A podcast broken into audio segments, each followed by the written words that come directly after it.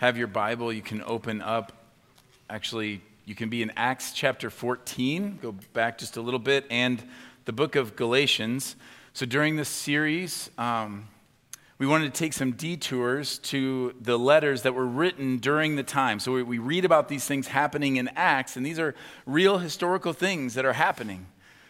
And so when, when the, the New Testament is written, these letters that are written, they're written to these churches and to these people that we read about in Acts. And so we thought it would be good to take some um, take some detours and say, okay, well, they're talking to these churches, and now here's the letter that was written. And we're going to do that this morning with the book of Galatians. Now, this is special um, in many ways, but one of the ways is that this is the first book that I preached through when I came here to this church seven years ago. And when I did that, um, it took months to preach through Galatians. And this morning, we're doing it in one sermon. And when I told my wife that we were doing this, her quote was, Oh no. so I'm going to do it. We can, we can handle this. But I think this is good. We want to give kind of an overview of it. Sometimes when you read scripture, we, we, it's good to go verse by verse. It's good to kind of dig into what some of these words mean and kind of dissect it, but it's also important and critical that we read it as a broad overview so that we know the point of the whole thing and we can kind of understand it better. And so we're going we're to go. We're going to jump into this right now. This Galatians is the first letter we think that was written by Paul. And it was written, um, there's different views of when it was written um, and, and, kind of to, but it was written definitely about and to the churches that we read about in Acts chapters 13 and 14. So the second half of chapter 13 and all of chapter 14 are taking place in Galatia. And in Acts 13, Paul and Barnabas, if you remember, we talked about this several weeks ago, Paul and Barnabas leave Antioch of Syria and set sail, eventually making their way to Antioch of Pisidia. So I know it's confusing, but there are two Antiochs. All right, so there's Antioch of Syria, which is where people were first called, followers of Jesus were first called Christians. And then there is Antioch of Pisidia that, um, that we are talking about here, that is in Galatia. And so when Paul and, and Barnabas get there, we see this pattern. As they go from city to city, a pattern emerges. In Antioch of Pisidia, Paul preaches and performs miracles. People believe, many people believe, but there are religious leaders who, who stir up persecution against them and division. And so they move on to Iconium. And on Iconium, they preach the gospel. Some believe, and then there are others who stir up persecution and division, and, and, the, and people are divided. Some believe the apostles, some believe them. In um, chapter 14, 1 and 2, it says, Now at Iconium they entered together into the Jewish synagogue and spoke in such a way that a great number of both Jews and Greeks believed. But the unbelieving Jews stirred up the Gentiles and poisoned their minds against the brothers. So it happens at Antioch, it happens at Iconium. Now in Lystra, in Lystra, they heal a man and they preached the gospel. And many people believe. But those who did not believe, those who stirred up persecution, actually dragged Paul out, and that is where he is stoned, and they leave him for dead. But Paul gets up, and he goes to Derbe. And in Derbe, he preaches the gospel where many believe. And then he returns back to all of those cities. He returns back to Lystra where he is stoned back to Iconium, back to Antioch of Pisidia to strengthen and to encourage those churches. And eventually they return to Antioch of Syria. But while they're there, the same thing happens to them there. Some men came down from Judea and were teaching the brothers, unless you are circumcised according to the custom of Moses, you cannot be saved. And you have to imagine that Paul, at this point, when he's returned to Antioch of Syria, that he's just had it. He has been going through the countryside, preaching the gospel, seeing people saved, seeing people transformed. And everywhere he goes, people follow and they speak against them. And they discourage the believers and they confuse them and they poison their minds against the beautiful good news of the gospel. And the main issue at hand is the law. As he's going around, what's, what's happening there is you have to remember that for thousands of years, a faithful Jew, what it meant to be a faithful Jew was to keep God's law. And now Paul and others, the apostles, are proclaiming that Jesus has kept the law for us, that Jesus has fulfilled the law, and that our, our responsibility now to be faithful is just that we need to have faith in his work his faith in his work on the cross to be justified that that's what justifies us is our faith in the work that jesus christ has done the gospel was this beautiful news that the burden of keeping the law has been lifted that jesus has done that for us. He has set us free. But these new disciples are being confused by those who would say that the work of jesus is not enough. You still all, you also must still follow the law as you always did. And this laid a heavy, soul crushing burden on those who had been set free, and it discounted and nullified the work of Jesus on the cross. And Paul sees this and is frustrated and is grieving and is concerned for his brothers and sisters that he has left, and he sits down and he writes this letter to them to refute those who would cause confusion and division and to encourage the saints to place their whole trust in Jesus. And so, my aim here is to give a broad overview of the book of Galatians. I can't touch on anything, I'm not going to, but uh, the, the broad overview of Galatians, but then to see how relevant this letter is to us today at Faith Church in Peshtigo, Wisconsin and in the evangelical church today in our country. When Paul starts his letter here in Galatians, he dives right in. He doesn't actually give any nice intro. I think it's largely because I think this is the first letter that he wrote, but it's also, you can feel his passion throughout this letter. So keep in mind the backdrop of everything he has been through. And he starts out and he says, I am astonished that you are so quickly deserting him who called you in the grace of Christ and are turning to a different gospel. Now he goes on to say that, that not that there is another one, but he's, what he's doing is setting the stage and saying, Why would you leave the gospel of grace for a false gospel of works? He's going to be setting the stage that people are accusing him and saying, Well, this Paul says you just have to have faith in Jesus. But we all know you also have to obey all the law to be declared righteous, to be justified before God. And Paul is looking at it and saying, Why? Why would you want to leave this beautiful gospel of grace that was given to you? Why would you want to leave that and return to the slavery of keeping the law and the burden of keeping the law? So he says, I'm astonished. How are you so quickly deserting this? And not only deserting this gospel, but he says deserting him.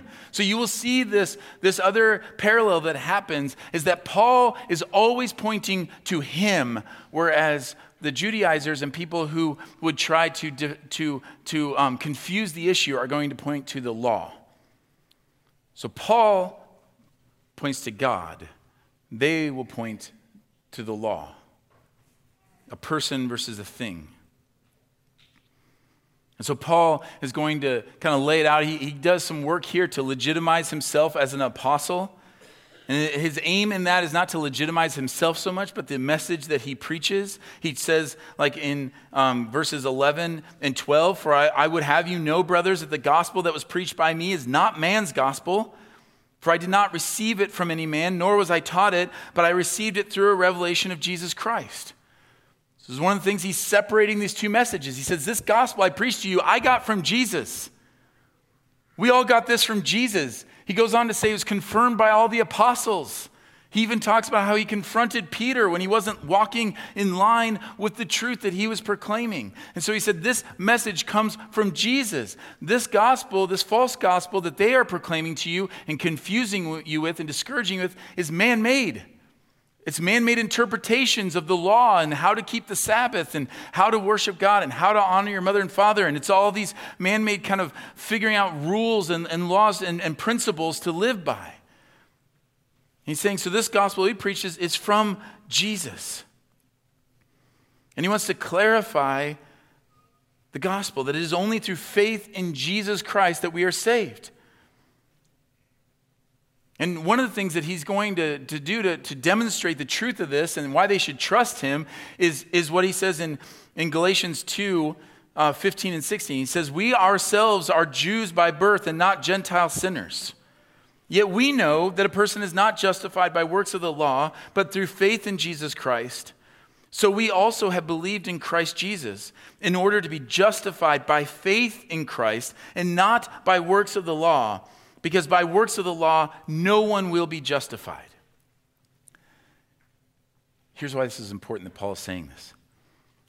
He's saying, he's pleading to the churches in Galatia hey, look, no one has more to gain from making you obey the law than we do. We've been keeping the law our whole lives. And now we're preaching this gospel, which, guess what, Gentiles? This puts you on equal footing with us. Why in the world would we preach a gospel that lowers us and lowers our status if it wasn't true and wasn't beautiful and wasn't better? It's always something that we need to understand that when someone's preaching something like what, what do they gain from it? And Paul is saying, like, look, we, we are saying, we've laid all this down. That is faith in Jesus not works of the law. No one will be justified by works of the law. And that's what leads up to Paul saying the famous verse that I take and others take, and we put it on everything and because it's beautiful, but it's this ramping up of him pleading with them to believe this gospel that he says, I have been crucified with Christ. It is no longer I who live, but Christ who lives in me. And the life I now live in the flesh, I live by faith in the Son of God who loved me and gave himself for me. He's saying, I put to death all of my works righteousness. Like I, my flesh is gone. Like I now live by faith in Jesus, His work. His work is what justifies me and justifies you. And then he says this in verse 21 I do not nullify the grace of God, for if righteousness were through the law, then Christ died for no purpose. He's saying, look, if we could be justified in any other way, then why did Jesus die? I remember ministering to students years ago, and there was a, there was a group um, of people in our church who got to this place where they said, Look, I believe that Jesus died for me and forgave me for my sins, and I believe that I am saved because of Jesus Christ. I just don't think I have any place to tell anyone else that that's how they need to be made right with God. And it sounds like loving, right? Like it sounds open minded. It sounds like, you know, hey, look, this is my testimony. Jesus died for me. But like if you have a different way of getting there, like so be it. And this is what Paul says to this if there is another way, why would Jesus die? The most horrific event in human history that Jesus Christ, the creator of all things, submits himself to the creation, is rejected and is beaten and is mocked and is murdered in the most horrendous way you could possibly imagine. If there was another way, don't you think God would have chosen that? He said, then Christ, if you nullify the work of grace, if you would put your hope in your works, then you are saying Christ died for no purpose.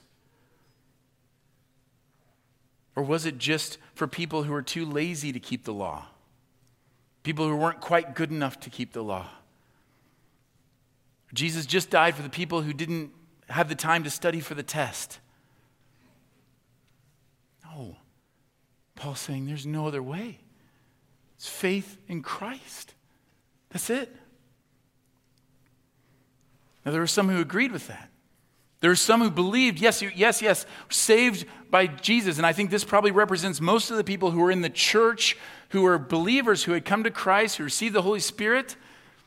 But where they're really being poisoned now is they're saying, yes, we're saved by faith, but now we are perfected through obedience to the law. Now, this, this is very common in our culture. We're, no, no, no. I believe we're saved by faith. Absolutely. I prayed a prayer, saved by faith. Now my job is to obey the law. Now my job is just to you know, do the best I can to live according to God's principles and morals that He lays out in His Word. That's my job.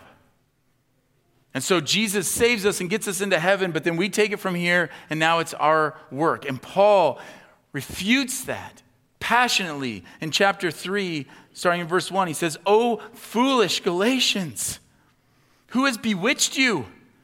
It was before your eyes that Jesus Christ was publicly portrayed as crucified.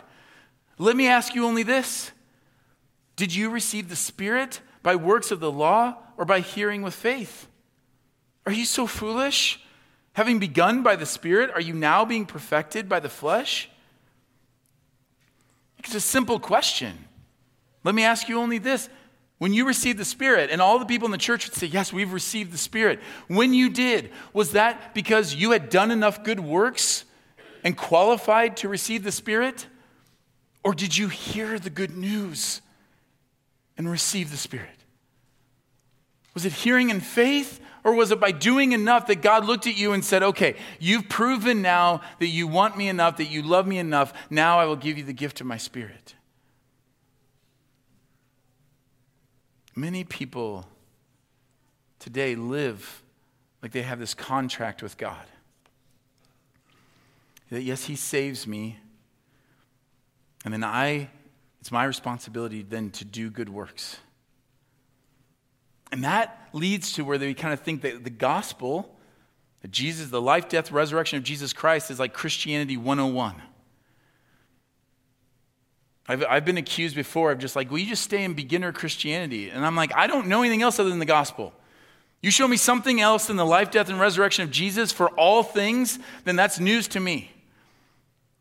But we get this idea that, like, well, that's just the beginning part. And then the rest of it is I have to learn the law of God so that I can keep it. And so that's like when Paul's talking about meat, he's talking about that, like all the, the really heavy, like obedient stuff to the law. It's dangerous. And here's why Paul says that that line of thinking makes you a prisoner, makes you a slave. Look what he says in, in Galatians 3:23. Now before faith came, we were held captive under the law, imprisoned until the coming faith would be revealed. So, what he's refuting against is people saying, like, okay, yeah, great, Jesus saves you, but now you have to keep the whole law. And Paul is saying, look, that's before faith came. And when that happened, we were held captive under the law, we were imprisoned until we were set free. And Paul is saying, look, if you if you do that, if you put your trust, not only does Christ die like for no reason, for no purpose, but you're also giving up your status. You're living like a worker or a slave. But he says, You are not a slave, you're a son. And we've unpacked that before. If you're new to all of this, just understand when we say son, we're not talking about male or female. We're talking about that in that time, the firstborn son got to be the, they inherited everything.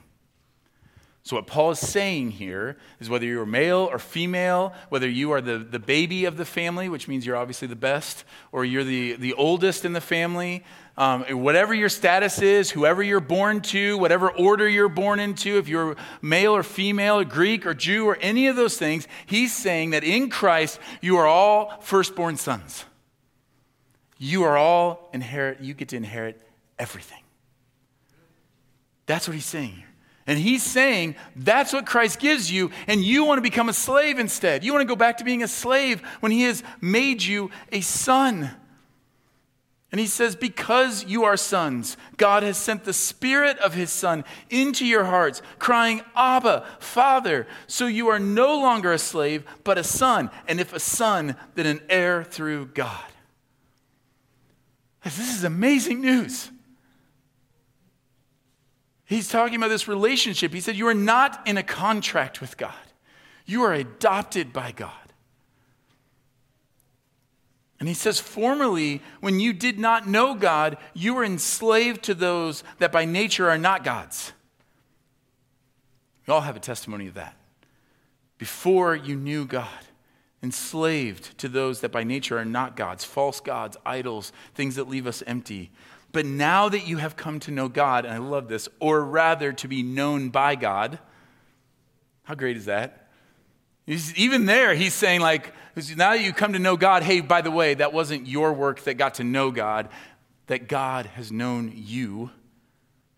How can you turn back again to the weak and worthless elementary principles of the world, whose slaves you want to be once more? Why would you, why would you do that? Why would you go back to that when you've been adopted as sons and heirs and you've been given this gift? Why would you want to return to be slaves?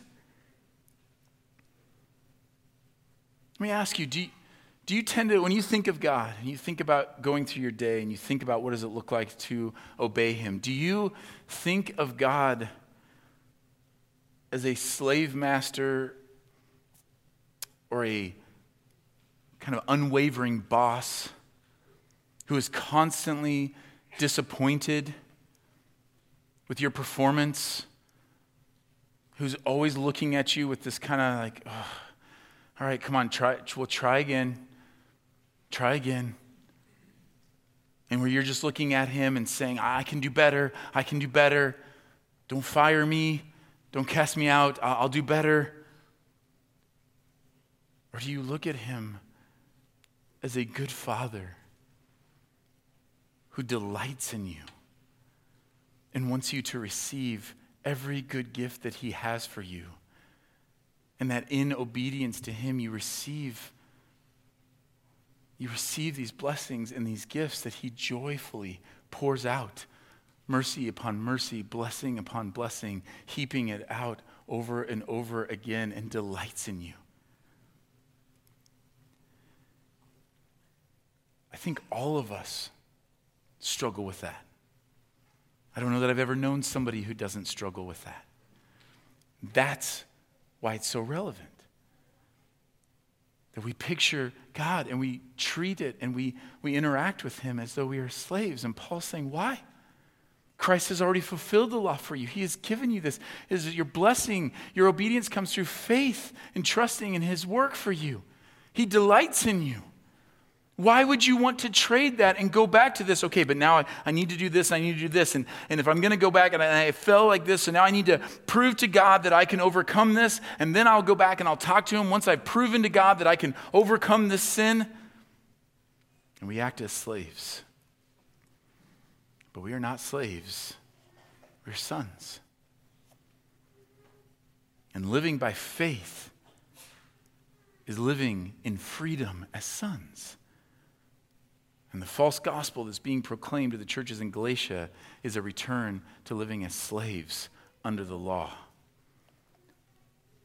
Paul says, For freedom, Christ has set us free. Stand firm, therefore, and do not submit again to a yoke of slavery.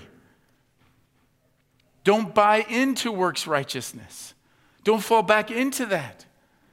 Don't let shame and guilt. Have you ever had a situation where you started like a Bible reading plan and you're like, all right, I'm getting after it? I'm going to get into the Word. I know I need to be in the Word, so I'm going to get into the Word. And you start, and day one, you are up, the birds are singing, you've made coffee, you're sitting there, just, oh, just love is so good.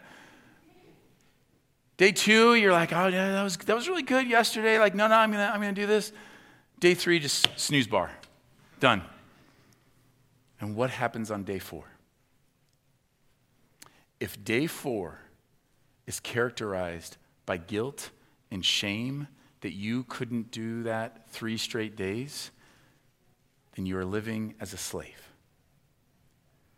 If day four is seeing your father who delights in you and saying, Come, come on, be with me. Then you're living as a son. You're set free. And notice his language don't submit again to a yoke of slavery. Saying you're under a yoke of slavery with the law, but there's a different yoke, right? Christ has given a different yoke. Come to me, all who labor and are heavy laden, and I will give you rest. Take my yoke upon you and learn from me, for I am gentle and lowly in heart, and you will find rest for your souls. For my yoke is easy and my burden is light. That new yoke is a yoke of faith. It's the yoke that says, Come and partake do not be weighed down by guilt or shame. Jesus has already paid for that. He's already fulfilled all of this for you. You get to partake in the blessing. And that's why, as they're telling him, you know, you have to obey the law and you have to be circumcised specifically. He says, In Christ Jesus, neither circumcision nor uncircumcision counts for anything, but only faith working through love. So, an example would just be coming to church being here together as a church. Living as a slave under the law is motivated by things like, well, I know I should be in church. I feel really badly. I haven't been in church. I know, I know it's important. I know I should be there.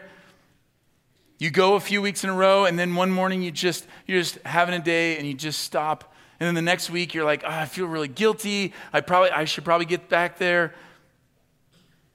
It's kind of to fulfill your end of the bargain. It's a duty. And when that is the case, it is sin and it is worthless. But when it is in faith, as sons, then it is believing that when God says it's better to be together, that we believe Him. And even though there's part of us that struggles with that, like in faith we go. In faith we, we, we get up. In faith we, we take a shower or we don't take a shower and we just go. In faith, we just go, we knowing it's going to be better uh, to, together. In faith, we believe that God will give us blessings. That He's not going to withhold from us. Like when you get here and it says, Well, it's been three weeks since you've been here, so I'm going to make you wait until like 30 minutes into the service, and then I'll give you blessings. He meets you at the door with blessing upon blessing upon blessing. That is what it looks like to live by faith. A life ruled by the law is filled with guilt and shame and should haves and ought tos and I wish I would haves. But a life filled with faith is about heart, about want to, and about believing that what Jesus says is better. And freedom is to live by faith, and slavery is to live according to the law. And this false gospel that Paul is railing against is alive and well in the evangelical church today, and I want to give you an example of it. I've already shown a few examples of us personally, but this is where it's coming up, and I have to be careful, and I need you to listen to me well. okay? If you are confused by anything, please ask me a question, but I, but, but I have to say this because it's so critical. One of the great false gospels that we have in the evangelical church today in America is idolatry of the Bible.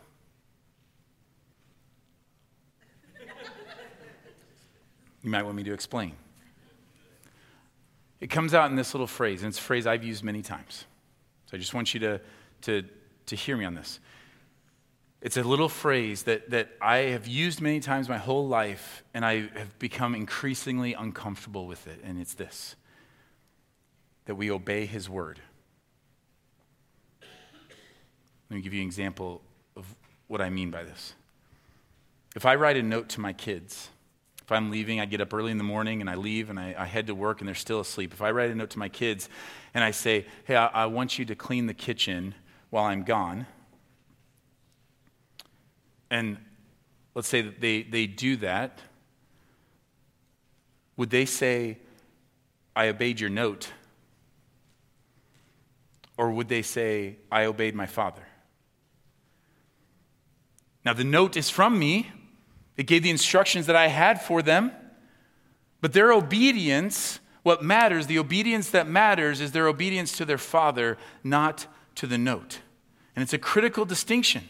We talk about obeying the Bible in such a way that I think the enemy has used that. And there were times where that was a good phrase to use because it distinguished from people who just said, Well, I obey God, and, and, and that's just whatever I think about and whatever I think God should do. And so people said rightly, No, no, God has already revealed himself through Scripture that we can trust. And so then it kind of came this way. Well, Satan is really good at this. When we're pushing this way, he's happy to push you in the other ditch.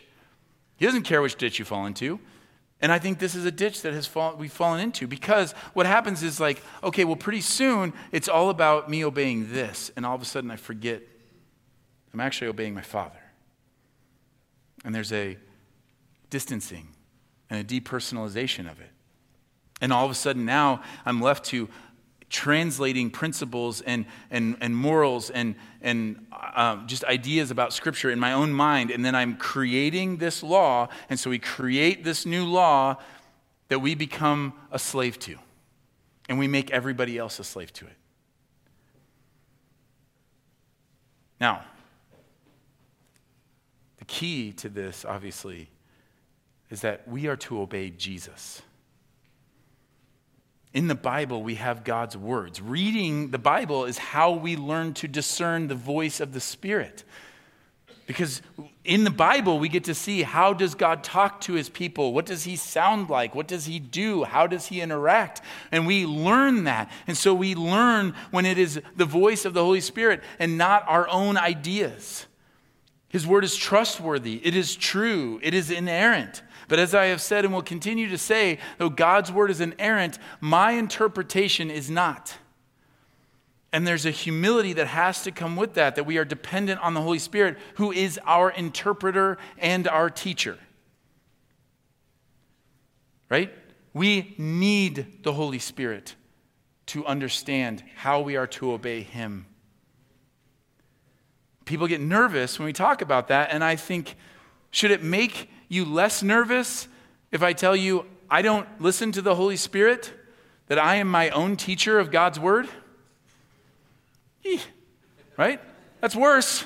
Way, way worse. Or I don't understand Scripture, so I listen to this particular Bible teacher, and that particular Bible teacher is better than the Holy Spirit? Yikes. So if I say I obey God's word, then that can easily go into the realm of saying, I obey the law. I'm not trying to start a movement, by the way. Like, if you say, like, hey, I just am trying to obey God's word, I'm not going to be like, idolater, get out.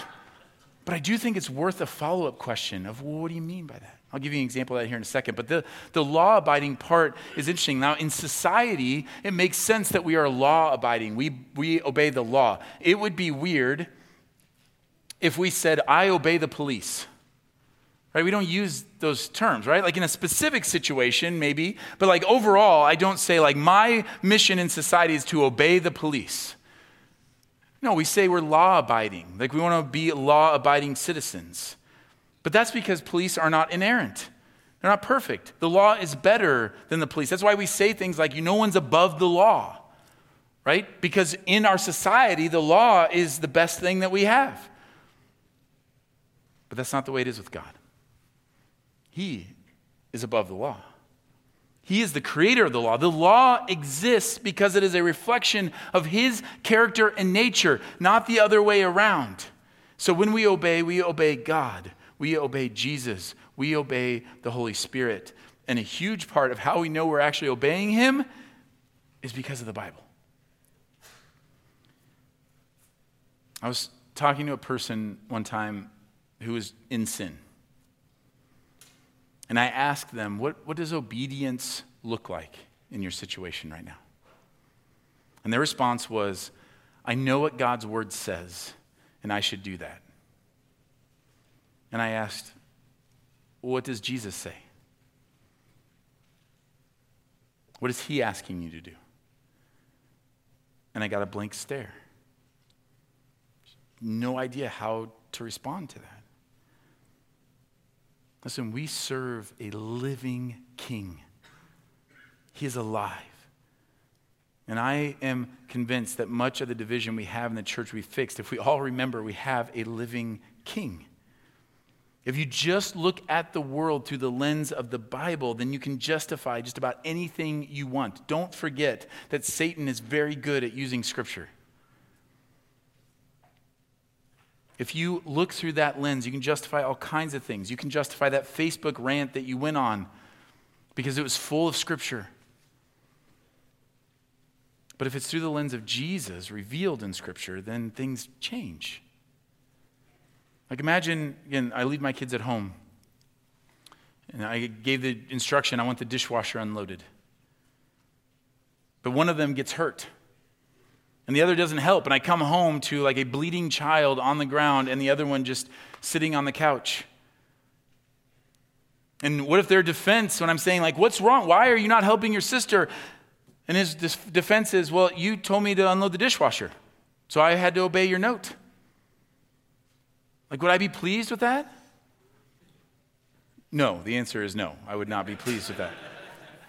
Now, if he had called me, now imagine this if he had called me and said, Hey, my sister's hurt and bleeding, but you said to unload the dishwasher, what should I do? I'd say, Help your sister.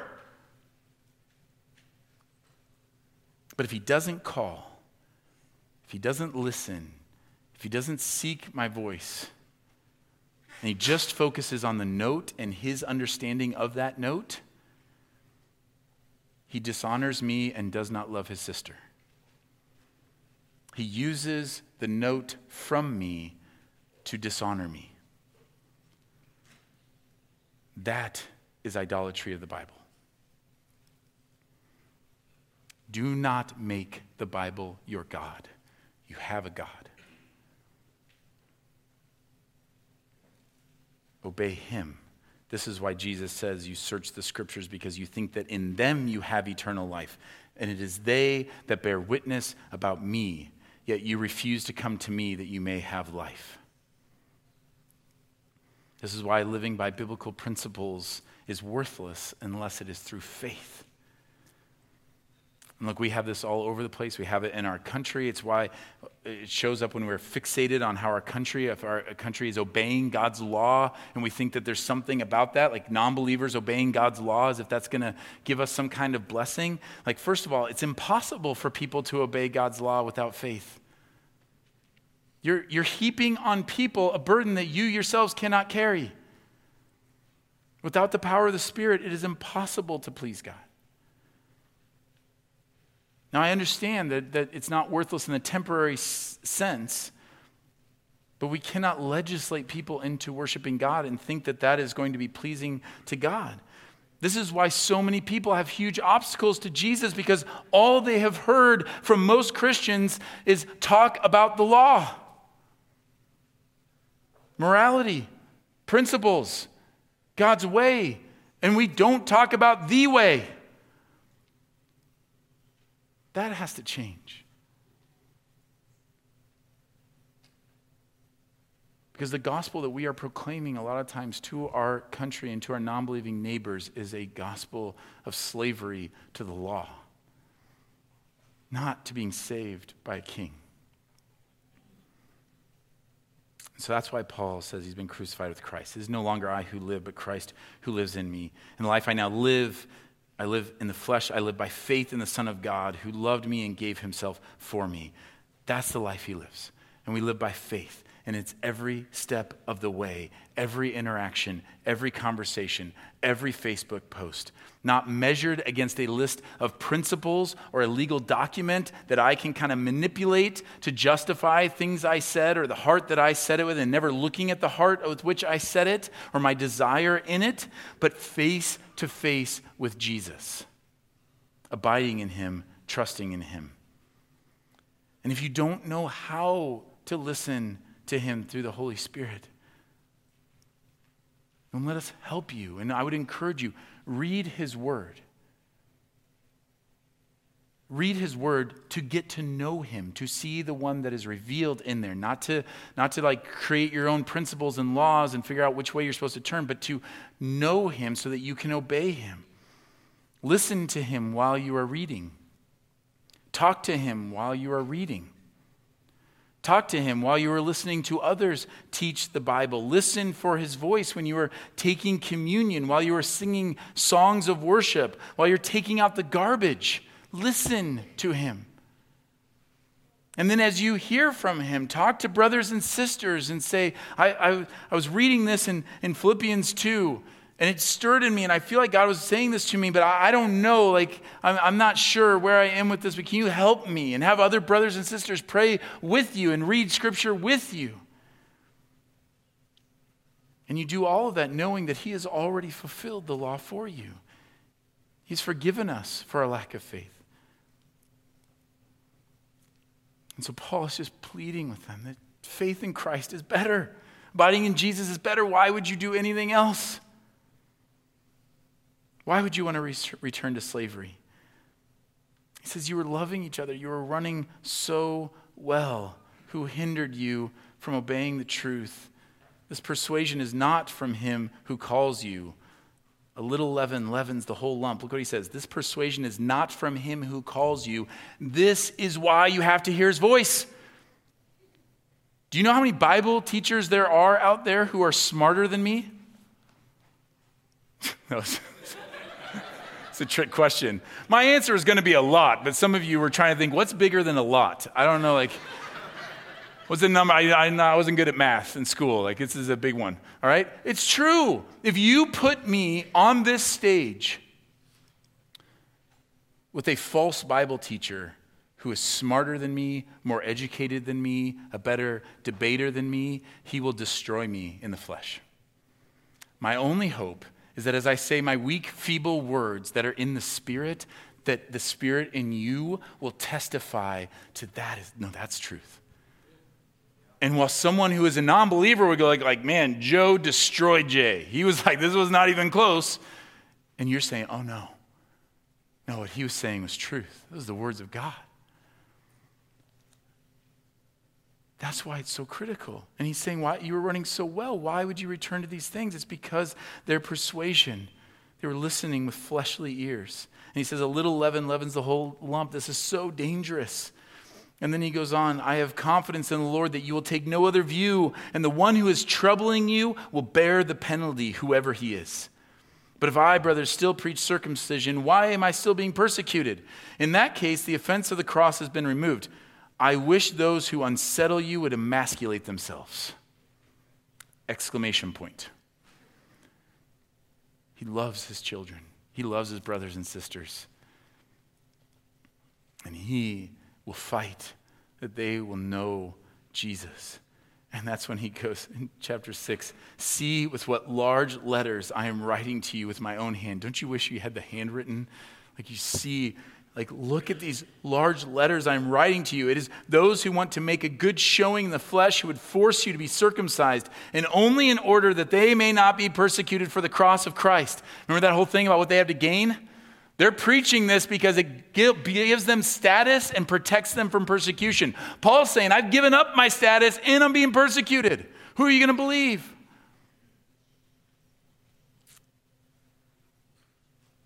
And I can so relate to him. He says, You're called to freedom.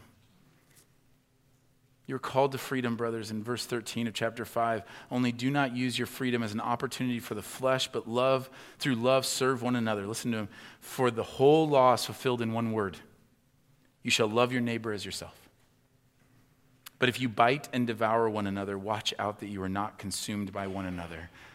Is what I want to finish with. I think if Paul was here today, what he would say to the evangelical church in our country today is he would say things on the shoulders of this, on the heels of this.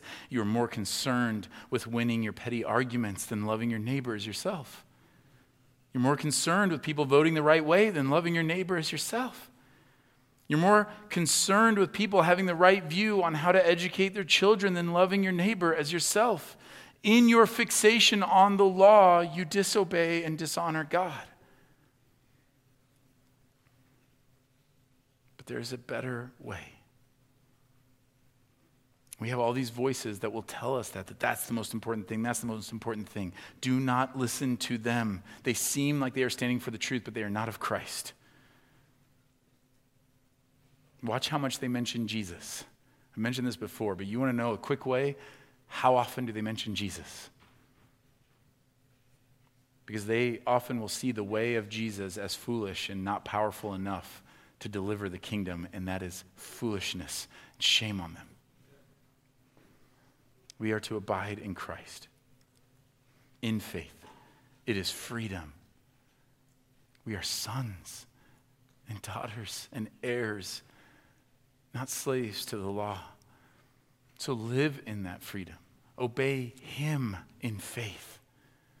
listen to his voice and trust him. And let us see the miraculous things that he will do. Let's pray. Father God,